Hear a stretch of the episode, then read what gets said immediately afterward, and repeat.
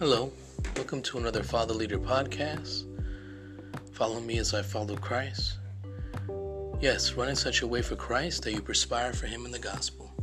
May other souls see you running so hard that they thirst for the living God. My name is Manuel. I'm so glad you joined me today. Can't wait to share with you what the Lord has put on my heart through meditation and proverb. Before I do that, though, I do want to share with you our monthly spiritual pithy. It says here, there is nothing more spiritually rewarding than personal integrity. Amen.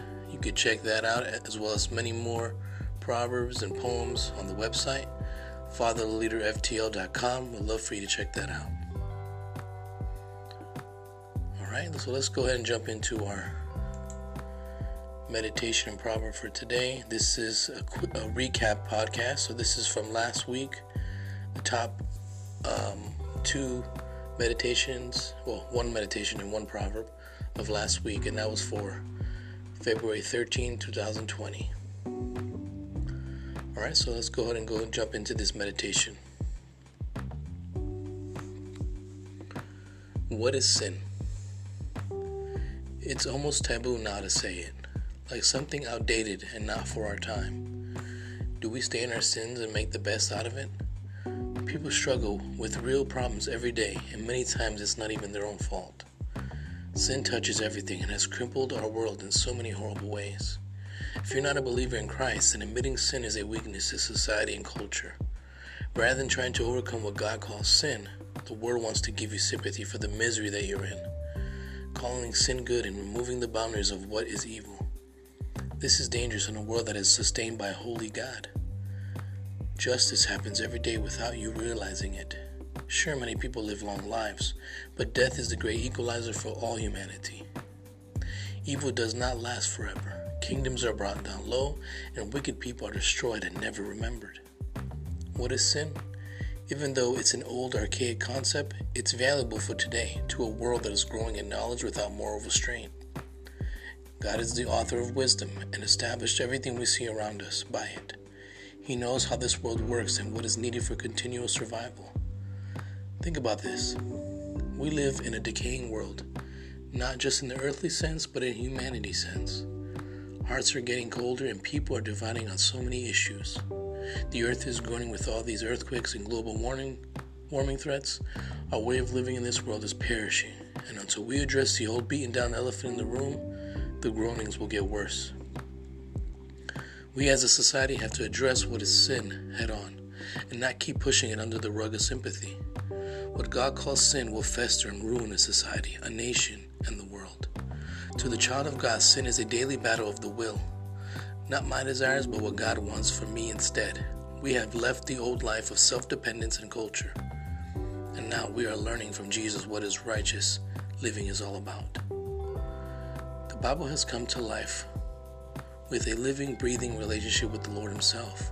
He is the living Word of God and is wisdom unto us from God. He is the author and finisher of this thing called faith. It is impossible to please God without it, because all we know in this life is sin and death. It is a part of the judgment given to this world since the fall of Adam. But even in judgment, God has granted humanity grace and mercy through His Son, Jesus, on the cross. You know, Christ came to take away our sins. He isn't sinful, and people who stay one in their hearts with Him won't keep on sinning. If they do keep on sinning, they don't know Christ, and they never have seen Him. Let no one deceive you. The one who does what is right is righteous, and just as He is righteous. Anyone who keeps on sinning belongs to the devil. He has sinned from the beginning, but the Son of God came to destroy all that He has done. No one who is born of God will continue to sin because God's seed remains in them. They cannot go on sinning because they have been born of God. You can tell God's children from the devil's children because those who belong to the devil refuse to do what is right or to love each other. One more time. What is sin? I pray all come to the knowledge that ultimately sin and death and all evil belongs to the devil and his angels. That even though we live in a sinful world, we cannot blame God for our problems. The enemy of our souls has been ruining lives since the beginning, trying to tarnish the name of God. Do not be offended by what God calls sin. He is wanting to show us wisdom and what life is really about, which is to know Him. One day you will die and nothing in this world will matter, whether noble or evil. The only thing that matters is, who did you live for? Let's live for Christ. He has done so much for us and is the hope for eternal life now and forevermore. You can have eternal life now, even though you know you will die. That is the beauty of the gospel, and why we must overcome sin by the power of God working in our lives. Wow, that's amazing. Meditate 1 John 3:11. Man, that's a lot to take in. Very powerful, man. I hope you take the time to listen to that a couple times. All right, let's jump into February 13, 2020 here, and this is Proverbs of a 36-year-old man. This is the recap for the week, last week. So this was the best proverb. It says here, your immune system is essential for your survival. Without an immune system, our bodies would be open to attack from bacteria, viruses, parasites, and more. It's our immune system that keeps us healthy as we drift through a sea of pathogens. It is the same for our spiritual immune system. We have to stay prayed up in communion with Jesus. If not, we leave our defenses down for the sea of evil spirits to occupy an area of our lives.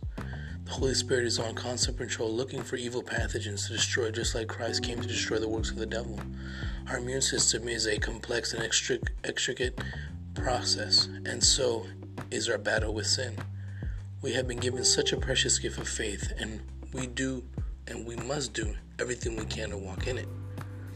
Your spiritual immune system depends on it. God does not want you to survive. He wants you to thrive even in this sinful world.